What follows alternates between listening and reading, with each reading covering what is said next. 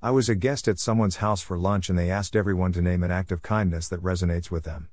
The question confused me and I wasn't sure if I was supposed to say something theoretical, like I think hospitality is kind, or something specific to my own life and actions. It seemed like others interpreted the question as the latter, so I kind of grasped at straws and just talked about what I do that matters to me. I blurted out, I am an anti trafficking activist, although to me, motherhood is the ultimate act of kindness. The truth is, I do not talk about my blog in real life, and the whole thing made me feel nervous.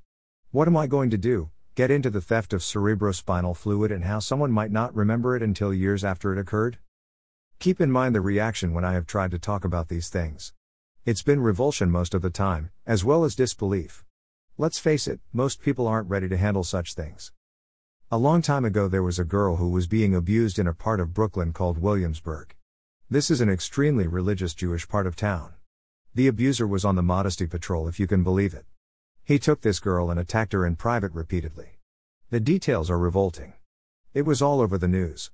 The victim and her boyfriend became the pariahs. But in the end, Nehemiah Weberman went on trial and was sentenced to more than 100 years in prison.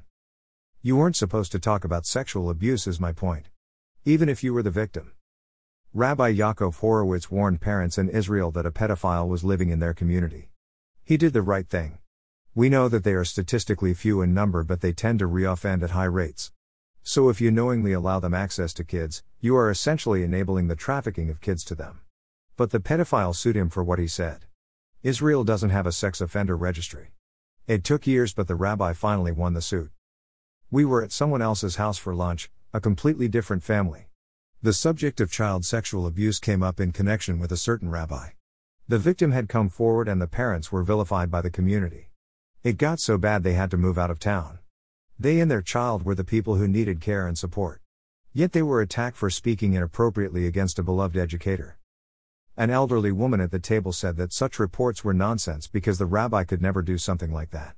My husband spoke up. You're wrong, he said. Anyone can be an abuser. It was getting tense in the room. There were something like 20 people at the table. There were kids at the end of the table. Nobody wants them to get upset or to hear things that could traumatize them, God forbid.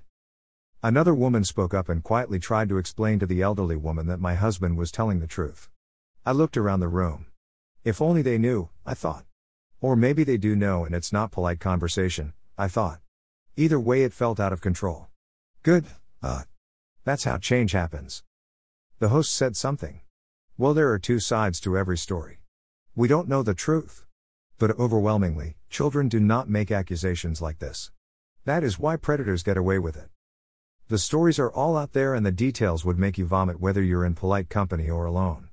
I have heard these stories for more than a decade and they leave me mentally and spiritually broken each time. I tell them to make it stop. When I look back at the history of my writing these past few years, I see much that would make for an uncomfortable moment in polite society. It isn't just the gruesome abuse of children. It's the quiet murder of nursing home patients by housing them with patients who were infected with COVID 19. It's the forcing of masks onto little children. It's the flooding of America with violent gang members. It's the corruption that sends acres of drugs quietly into the bodies of children, making them commit heinous acts. It's the way that people ally themselves with whoever has the money, because they think that there is no value in being a God fearing patriot. I tried to talk about things that matter on Medium, Twitter, and LinkedIn. I got back onto Medium but am now off the other two, not by choice. I kept getting content warnings on Facebook and Instagram. I left plus I didn't want Facebook spying on me. I know, I know, they protect your data. Sure. I went briefly on Gab, Gettr, and Telegram. Then these services were targeted as being allied with white supremacists. If you are a patriot, this is what they call you. I became afraid that the FBI would call me an extremist. For a period of years, I heard weird clicking sounds on my phone. I stepped off these services. I am not crazy, extremist, violent, or bad. I just want to protect the children.